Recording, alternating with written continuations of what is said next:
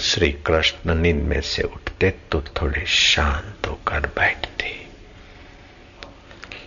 ये दिखने वाला शरीर मैं नहीं मैं सत्य हूँ चित्त हूँ आनंद स्वरूप मैं अमर चैतन्य हूँ ओ ओ ओ माया के उतार चढ़ाव मुझ आत्मा पर कोई असर नहीं करते।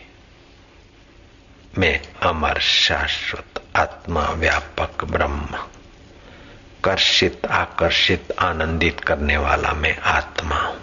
ओ आनंद ओ ओ अपने आनंद स्वभाव का, कर्षित, आकर्षित स्वभाव का चिंतन करते श्री कृष्ण।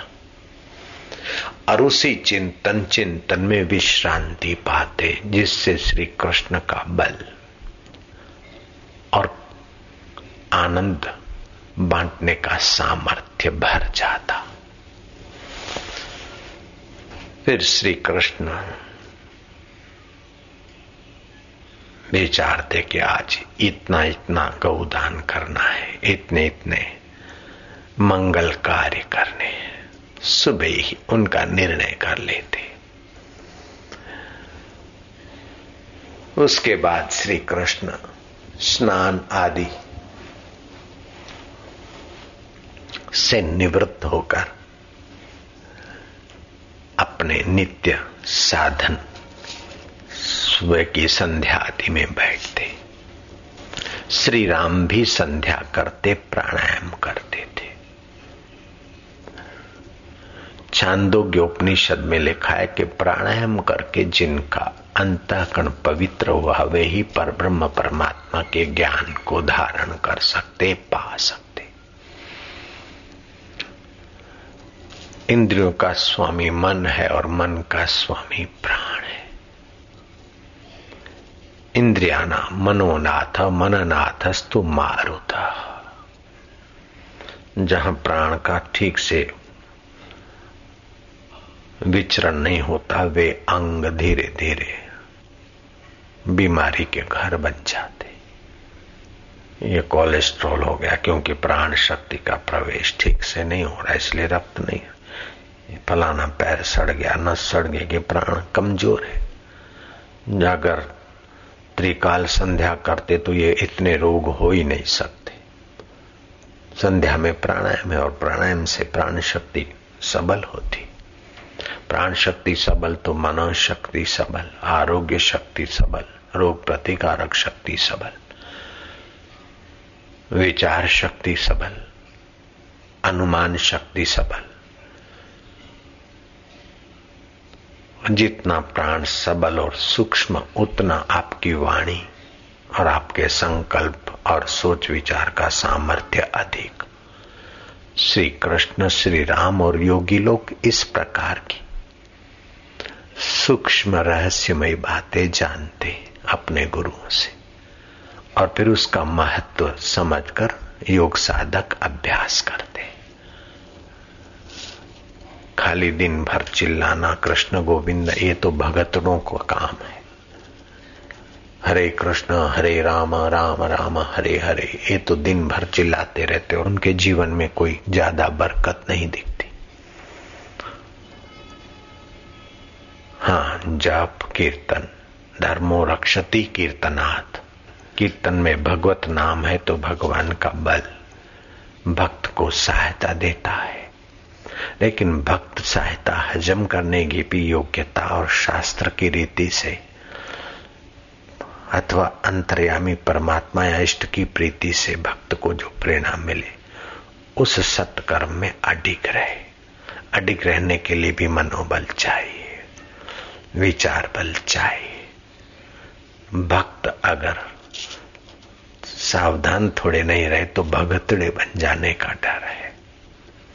योगी सावधान नहीं रहा तो रोगी होने का भय।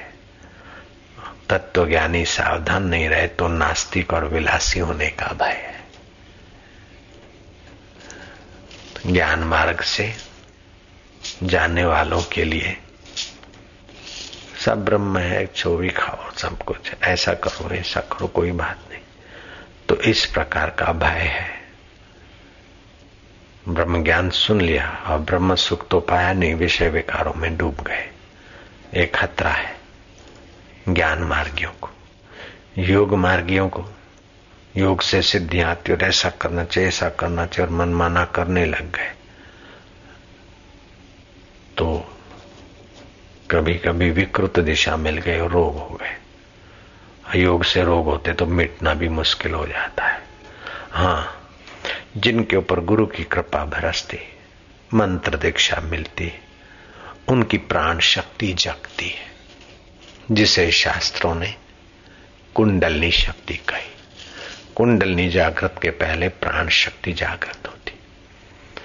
फिर वो साधक मंत्र दीक्षा लेने के पहले भी कभी कभी समर्थ गुरु के वातावरण में ही कुंडलनी शक्ति को जगाने वाली प्राण शक्ति जग जाती। कभी मंत्र दीक्षा के समय ही जग जाती तो कभी थोड़े समय के बाद जो मंत्र लिया है और जिनकी कुंडलनी शक्ति, प्राण शक्ति जागृत है आत्म विश्रांति के धनी है, ऐसे गुरु का दिया हुआ मंत्र साधक की सुषुप्त शक्तियों को जगाने में बड़ा सक्षम होता जैसे केबल कितनी भी मोटी हो। तुम्हारे घर में लाइट, पंखे आदि में जान नहीं आएगी। अगर वो केबल पतला भी हो पावर हाउस से जुड़ा है तो फिर तुम्हारे घर के साधनों में जान आ जाएगी। ऐसे पावर हाउसों का पावर हाउस जो अपने सत्य चित्त आनंद ब्रह्म स्वभाव से जगा जुड़ा है। ऐसे गुरु के द्वारा जब गुरु मंत्र मिलता है और गुरु मंत्र के साथ प्राणायाम आदि की विधि मिलती है और साधक करता रहे। तो चंद दिनों में उसको आश्चर्यकारक लाभ महसूस होने लगते। जो नहीं बोलते थे, बात नहीं करते या जो बॉस धमकाते थे, वे अब प्रेम से बात करने लगे। जहाँ विफलताएँ मुँह फाड़े बैठी थी, वहाँ मुँह बंद के और सफलताओं के श्री गणेश हो रहे जहाँ रोग ही रोग थे, वहाँ आरोग्य के कण बढ़ रहे। इस प्रकार के लाभ, शुरुआती लाभ, लेकिन ये लाभ आत्मज्ञानी गुरुओं के नज़र में कोई बड़ी बात नहीं। और भी परम लाभ, और भी बड़े ऊँचे लाभ है। साधक नियम करता जाए, गुरु के संकेतों को समझता जाए तो साधक एक ऐसी ऊंचाई को छूता है कि जहाँ कृष्ण है, वहाँ तुम, जहाँ राम है, वहाँ तुम, जहाँ शिव है, वहाँ तुम हो। ऐसा तुमको अनुभव हो जाएगा। इतनी ऊंचाइयाँ हैं। उसके पहले कई अनुभूतियाँ होती है। कोई नीला प्रकाश दिखे, सफ़ेद प्रकाश दिखे, कभी प्राण शक्ति, कुंडलनी शक्ति चढ़ रही कभी हास्य होने लग जाए, कभी रुदन होने लग जाए, कभी क्रियाएँ होने लग जाए तो उसको रोकना नहीं है। प्राण शक्ति को अंदर प्रवेश करके अपनी शुद्धिकरण करने में सहयोग देना चाहिए। कई माया अथवा भावुक भक्त एकदम चीखते, रोते नए लोग टिकटिकी लगाकर चकित होकर देखते इसमें आश्चर्य की बात नहीं। या तो उनकी विरह भक्ति का भाव दबा था, वो उभरा है। अथवा तो वो दबे हुए मानस के थे। घूंट पी पी कर स्त्रिया होने की दिशा में अचेतन मन जा रहा था। उसके ऊपर से दबाव हटा। प्राण शक्ति बढ़ी। जीवनी शक्ति बढ़ी तो वो रोग प्रतिकारक शक्ति और भाव ने उसकी जो स्त्रिया होने की संभावना है, दूर करने के लिए अभी वो रो रहा है। अपने व्यथा को प्रकट करके खाली हो रहा है। पुरुषों की अपेक्षा महिलाओं को स्टेरिया की तकलीफ़ ज़्यादा होती। बच्ची की माँ अगर कड़क है, ये नहीं कर, वो नहीं कर। अथवा सासू कड़क है, ऐसा नहीं, वैसा नहीं, पति कड़क है। तो वो पीती जाती पीती जाती। जो पीते हुए दुख के घूंट है, वही स्टेरिया का रूप लेते ऐसा भी कईयों का मानना है, और भी कारण हो सकते हैं, मैंने सुना है। स्त्रिया के कारण दुखों के घूंट खूब खूब जिसने पिए हैं, दबाए हैं, उनको होती है। लेकिन जो मंत्र दीक्षा लेते हैं, उनकी हिस्ट्रिया होने की संभावना बाद में नहीं रहती। अगर है तो भी मिट जाती। लेकिन मंत्र दीक्षा हमारे पास से केवल हिस्ट्रिया मिटाने के लिए नहीं है। भूत चुपाए और मंत्र दीक्षा ली तो वो भूत को परेशानी होगी, भागने के लिए रास्ता खोजेगा। अब निकलता हूँ, जाता मंत्र दीक्षा ली तो अशुद्ध कोई हवा प्रवेश नहीं पाएगी। अशुद्ध विचार आ भी गए तो शुद्ध विचार, अशुद्ध विचार के बीच संघर्ष होगा। शुद्ध विचार दबे थे तो अशुद्ध विचार आपको घसीट के ले जाते, अशुद्ध कर्मों में ले जाते। पुरानी आदत है और उनका माहौल है, अनिष्ट बलवान है और आपका इष्ट अभिनन्ना है। तो हो सकता है कि आप न चाहते हुए भी पिछड़ जाए। फिर भी हिम्मत करें, अपना नियम, जप और प्रार्थना चालू रखें तो इष्ट आपका मज़बूत हो जाएगा। तो अनिष्ट को आप दबोच के परम इष्ट की यात्रा में, नई यात्रा में सफल हो जाए। तो बापू जी नई और पुरानी यात्रा क्या? पुरानी यात्रा यह है कि आँखों के द्वारा सुखी होने में कई करोड़ों जन्म बर्बाद हो नाक के द्वारा, जीभ के द्वारा, कान के द्वारा, संभोग आदि, स्पर्श के द्वारा। इन पाँच इंद्रियों के द्वारा सुख खोजते खोजते और सुख की भ्रांति देखते देखते आखिर जीव दुखी होते गए और यही, वही ढपली और राग जन्मो और मरो मरो और जन्मो, सुखाया, दुखाया दुखाया, सुखाया सफलता आई विफलता आई अंत में मौत आई। तो आपके हाथ में क्या रहा आपके पास क्या आ रहा? पुण्य और पाप। पुण्य रहा तो सुख भोगा जाकर स्वर्ग में फिर गिरे किसी के गर्भ में लटके। पाप रहा तो नरक भोगा और फिर गिरे नीच योनियों में जाके पड़े। चार पैर वाले जीव जंतु जनावरों के। माँ चार पैर वाले मिले तो आप पाड़े बन गए। पाड़ी बनकर भैंस बनोगे। भैंसा बनोगे तो इस प्रकार के बुद्ध बताते कि मैं एक जन्म में भैंसा था। जब बुद्धत्व को पाने वाले पुरुष भी कभी भैंसे की यात्रा किए हुए हैं तो आप और हमने कितनी यात्रा नहीं की होगी, सोचो। बुद्ध कहते थे, हे भिक्षु को, ये जो सामने सागर लहरा रहा है सरोवर उसको भी तुम मात कर दोगे। अगर तुम सभी जन्मों के आंसुओं को इकट्ठा करो तो तुमने सागर से भी ज़्यादा आँसू बहाए। और ये जो पहाड़ दिख रहा है, जब जन्मे और मरे हुए सभी जन्मों की हड्डियाँ इकट्ठी कर लो तो इस पहाड़ को भी तुम्हारी हड्डियाँ मात कर देगी। तुम्हारी हड्डियाँ इस पहाड़ से भी ज़्यादा ढेर कर देगी। इतने तुमने जन्म लिए। अब सावधान हो जाओ। यात्रा करो।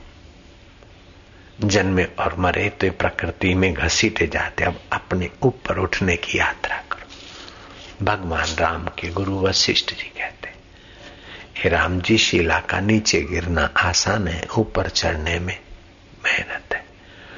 पानी का नीचे बहना आसान है, ऊपर चढ़ाने में व्यवस्था चाहिए। कोई टिल्लू से चढ़ाए, कोई सबमर्सिबल से चढ़ाए, कोई बाल्टी भर के ले जाए लेकिन ऊपर भी पानी आता है आवश्यकता ऐसे जीवनी शक्ति नीचे को तो जाती है, अपने खाया, काम में, क्रोध में, लोभ में, मोह में, मद में, मात्सर्य में जाती। जीवन खत्म हो जाता है। लेकिन वही जीवन शक्ति, गुरु की कृपा होती है कुंडली शक्ति जागृत होती तो प्राण शक्ति, मन शक्ति ऊपर के केंद्रों में आने लगती पहले तो वही शुद्धि होती है। मूलाधार केंद्र में अगर जीवनी शक्ति गुरु की ने संचार किया तो बैठे बैठे आपका नाभि का हिस्सा यूँ ही लेगा कभी कभी आप ऊपर कूदेंगे। यहाँ तक के अभ्यास किया तो मेढक की नहीं आपका आसन उठने लगेगा, जंप मारने लगे। लालजी महाराज की सेविका थी कृष्णा बेन अभी भी हयात। तो उनके ऊपर भगवान की जो भी कृपा हुई, बड़े नियम से जब तक लालजी महाराज मेरे से पूछने लगे कि આવું થાય हंसू हंसे। मैं क्या, ये, इनकी कुंडलनी शक्ति जागृत हुई। महाराज ने वो यात्रा नहीं की। ऐसे घाट वाले बाबा की एक शिष्या थी। घाट वाले बाबा ने मेरे को कहा कि इसके ऊपर जरा कर दो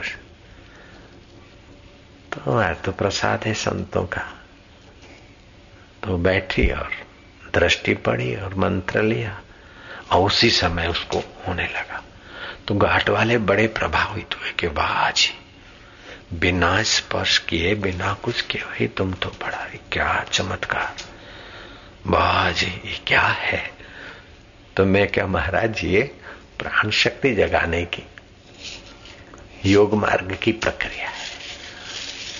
महाराज का तत्व मार्ग था, लालजी महाराज का भक्ति मार्ग है। अपने सब मिश्रित लेके चलते हैं। कोई योग का अधिकारी है तो योग मार्ग से चल भैया। भक्ति के अधिकारी तो कृष्ण, गोविंद, हरे मुरारी, ये भी करते हैं, हरिओम भी करते माला भी जप करते ज्ञान मार्ग का अधिकारी तो ज्ञान की भी चर्चा होती है। तो अपनी त्रिपंखी यात्रा है। तो जो बुद्धिमान है और वैराग्यवान है, उसको ज्ञान मार्ग में गति होगी। जो कर्मठ है, उसको कर्म योग जो भावना वाला है, उसको भक्ति योग योग है वो भी। तो कर्म, उपासना और ज्ञान, अर्थात कर्म योग भक्ति योग ज्ञान योग तीनों योग अपने आप में स्वतंत्र है, आखिरी तक पहुँचाने में। लेकिन भक्ति योग है पिपली का मार्ग, कीड़ी के मार्ग। धीरी चाल, धीमी चाल। योग मार्ग है बंदर की चाल, कूदे एक पेड़ से दूसरे पेड़ और ज्ञान मार्ग है पक्षी की चाल, विहंग मार्ग। तो बंदर को दस पेड़ कूदने में जितना समय लगेगा, पक्षी को पचासों पेड़ कूदने में उतनी मेहनत नहीं पड़ेगी। लेकिन वो पंख कहीं कहीं होते तो पंख फूटे और पंख सबल रहे। इसमें योग मार्ग का उपयोग किया जाता है। भगवान की प्रार्थना की तो भक्ति मार्ग का उपयोग किया जाता है। भगवान की कृपा और अपना पुरुषार्थ, भगवत भाव और अपनी सेवा। मैं ईश्वर के लिए तड़फा और मैंने ठान लिया कि एक बार तू मिल जा। फिर मैं तुझे ऐसा सस्ता बना दूँगा, ऐसा बाजारू बना दूँगा कि कोई भी आए और तेरा प्रसाद ले जाए। और उसने ऐसी कृपा कर दी है कि ऐसे ऐसे उपाय और ऐसी ऐसी युक्तियाँ आती है कि घाट वाले बाबा जैसे संत भी अरे बाबा एक हो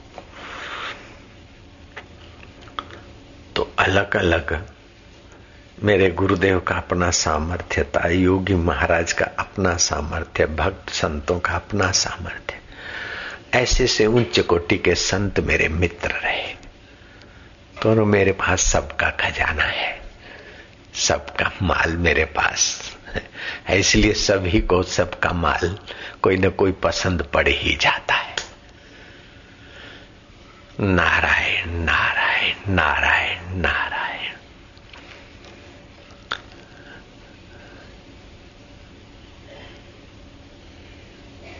तो एक देशी साधना। भाई, चलो तप करो। अपनी वासनाएँ मिटाओ, ठीक है? नंगे पैर यात्रा करो। आचार्य विनोबा भावे उस रास्ते चल पड़े थे। बाद में बहुत पछताए कि मैंने तप की महिमा जानकर यात्रा की, नंगे पैर यात्रा की। लेकिन जब आँखों पर तेजा गर्मी चढ़ गई, तब मुझे सूझबूझ आई कि वो पहले नंगे पैर चलते तो हरियाली होती थी, डामर की सड़कें ही नहीं होती थी, और धुआँ का जहर निकालने वाली बसें, ट्रकें, ट्रैक्टर और रिक्शाएँ नहीं होती थी। उस जमाने की पैदल यात्रा आज से ढाई हज़ार वर्ष, दो हज़ार वर्ष, पाँच सौ हज़ार वर्ष का वातावरण और अभी के वातावरण में फ़र्क है। तो देश काल और पात्रता के अनुसार करना पड़ेगा। पहले जो शरीर में क्षमता थी, सक्षमता थी, वो अभी नहीं है। पहले जैसे हमारे यात्रा के भोजन बनाने के साधन थे, अब हम वो लेके बैठे तो जमाने के साथ कंधा नहीं मिला सकते। पहले हमारे परदादे बैलगाड़ी में जाते होंगे या बहुत शाहूकार होंगे तो घोड़े पर जाते होंगे घोड़ा गाड़ी में जाते होंगे। अगर हम अमेरिका अथवा लंदन या दिल्ली में घोड़ा गाड़ी में जाएँ तो हमारा बुरा हाल हो जाएगा। हमें तो अभी हवाई जहाज़ का और ट्रेनों का उपयोग करना ही चाहिए, करना ही पड़ता है। ऐसे ही पहले हमारे दादी माँ और हमारी माता भोजन बनाती थी तो चूल्हे पे बनाती। और उसको एक एक घर की रसोई बनाने में दो तीन घंटे लग जाते, फू फू करती। रांधन छठ में भी न जाने कितनी बार सुबह आती हमारी माँ, फू फू करके। अभी तुम लोग भी रांधन छठ के दिन बबुल की लकड़ियाँ ले आओ और गोबर के कंडे ले आओ तो कैसे गुजारा होगा? अभी तो आपको लाइटर मारा, गैस हुआ। बनाए करना पड़ेगा। पहले संदेशा भेजना था। कबूतर पालो, उसके गले में चिट्ठी डालो और बाद में वो खबर लाए। अभी तो हाय बाय, हेलो करके बात पूरी हो गई। ऐसे ही अभी के जमाने के अनुसार साधना भी ऐसी करो कि अभी अभी टेलीफोन जोड़ो और अपने आत्मा परमात्मा का आनंद, मार्गदर्शन और सामर्थ्य पालो। बस ऐसा है। इसलिए मेरी ग्राहकी बहुत ज़्यादा है। और साधनों में जैसे फास्ट मार्ग है, तेज मार्ग है, जल्दी का है, ऐसे हम भी जल्दी वाले मार्ग को खोज लिए और पसंद किए। चले और चलाने में हमारी रुचि है। ऐसे अच्छे उच्च कोटि के संतों के चरणों में हम गए थे। अब एक एक संत को खोजते खोजते तो हमारी दस जन्म पूरे हो जाएँगे। साठ लाख तो उस समय संत लोग थे, अभी कितने होंगे मेरी गिनती नहीं। तो पाँच हज़ार एक साथ में संत मिले, ऐसे हम अयोध्या जी में गए और पाँच हज़ार को एक एक दिन मिले तो पाँच हज़ार दिन कहाँ से लाऊँगा? एक दिन में दस को, पच्चीस को मिले तभी भी बहुत सारे महीने चाहिए। तो मैंने जाँच करके चार ऊँचे संतों का यश परिचय सुना। उन चार में भी जो विशेष है घास फूस की कुटिया में रहते। एक सौ साल के करीब है। और अच्छे मिलनसार और भक्ति में रंगे हैं। उनके पास मैंने हथा जोड़ी की। और उनसे ईश्वर प्राप्ति के सिवाय कुछ नहीं चाहिए। महाराज, कृपा हो जाए मार्ग। तो उन्होंने बताया कि बारह साल मूलाधार केंद्र पर जप करो। बारह साल स्वाधिष्ठान पर, बारह साल हृदय केंद्र पर, बारह साल यहाँ। मैंने गिनती लगाई, अड़तालीस साल हो जाए, उसके बाद भी पिया मिलेगा, मैं मर जाऊँगा। नहीं, महाराज को मैंने मन ही मन प्रणाम कर दिया विदाय का फिर वहाँ में रुका नहीं। आखिर ऐसी जगह पर पहुँचा कि भाई आ जा और ले जा।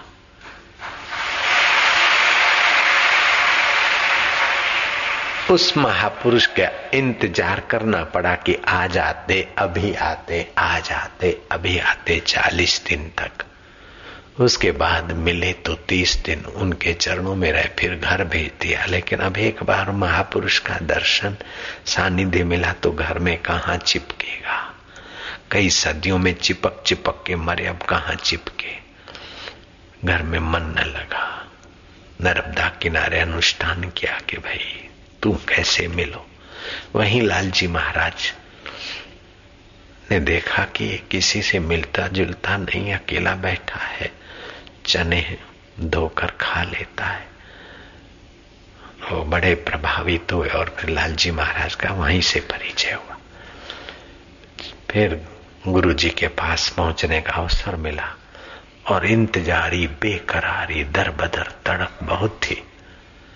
अच्छा भगवान, सब भला गुरु जी के संकेत और कृपा मिल गई। आसुद सुद दो दिवस हो गया।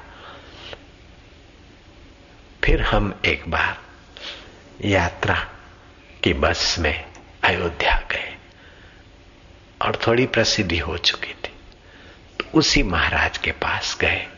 तो महाराज पहचान नहीं पाए कि यह बंदा पहले आया था, मत्था टेका था, नाक रगड़ा था। अब तो हम वो आंसूमल नहीं थे आशाराम होके गए थे, लीलाशाह जी के बेटे होके गए थे।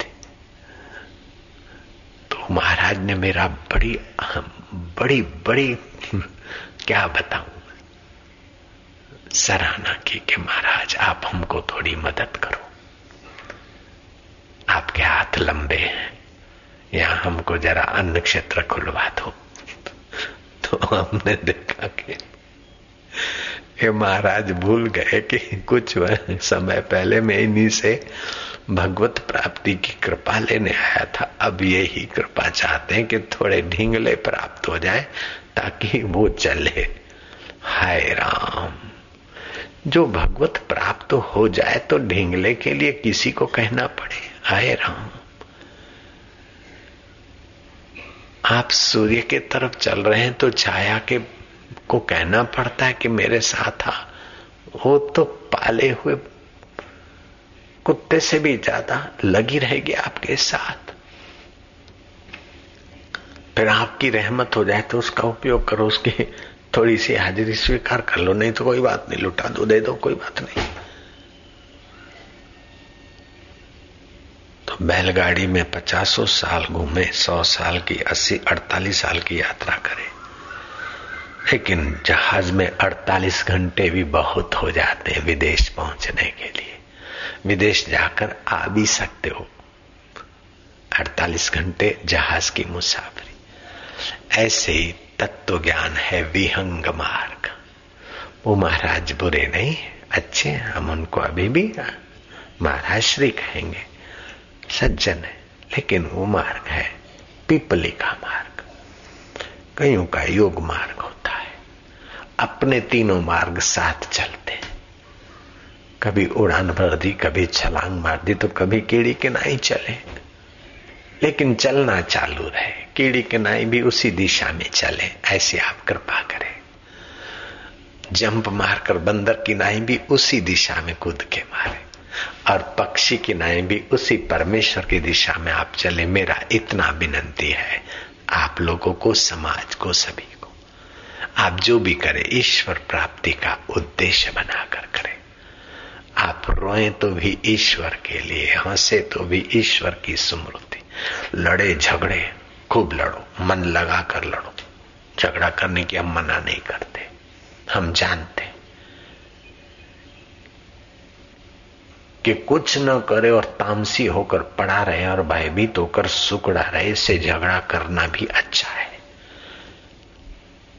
झगड़े करने के बाद पता चलेगा कि इसमें कोई सार नहीं है हम समझौता और शांति अच्छी चीज़ है। लेकिन कायरता की शांति नहीं, शुरों की शांति चाहिए, लाचारी की शांति नहीं, बहादुरों की शांति चाहिए।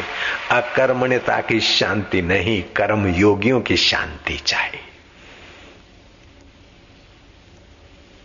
चलो मरने दो, जो करेगा भरेगा। क्यों? डरता है, कमज़ोर है। त्यक्वा हृदय दौर्बल्यम उत्तिष्ठति परम तपा। या तो भय के कारण अपना कर्तव्य छोड़ता है, या तो कायरता के कारण कर्तव्य छोड़ता है। श्री कृष्ण ने अर्जुन को नहीं छोड़ने दिया कर्तव्य। भागने की अपेक्षा लड़ो। जयराम जी की हाँ अपना बल भूता देखकर। समझो कोई समाज में शोषण कर रहा है और आप उससे टक्कर लेंगे तो वो आपको दबोच देगा, आपकी बदली कर देगा, आपको जेल में डलवा देगा। तो फिर आप खुला मत लड़ो धीरे धीरे वातावरण बनाओ। जयराम जी। समूह इकट्ठा करके उसकी हवा निकालो। शोषकों के प्रति विद्रोह नहीं होगा, तब तक समाज शोषित रहेगा। हरामियों के प्रति सज्जन एकजुट नहीं होंगे तो हरामी हरामखोरी से बाज नहीं आएँगे। इसलिए अच्छे लोगों को एकजुट होकर बुराई से लोहा लेना चाहिए। बुराई सहते सहते दीनहीन होकर दब मरने की अपेक्षा युद्ध करते करते अमर हो जाना अच्छा है।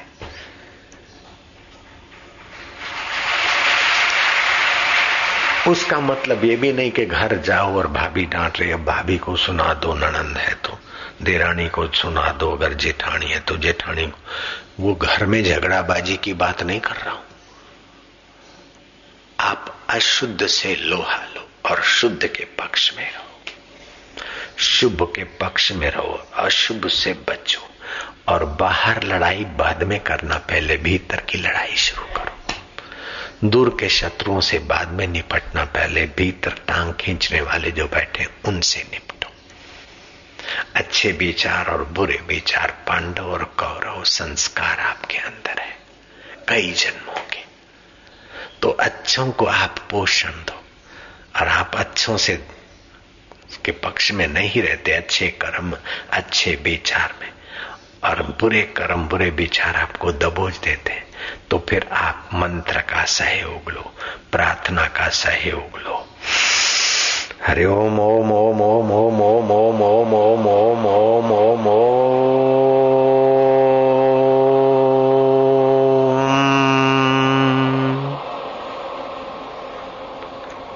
मैं बार बार काम विकार में नहीं गिरूँगा आज सुबह मैं संकल्प करता हूँ कल रात को काम विकार में गिरा और देखो शरीर की बुरी हालत।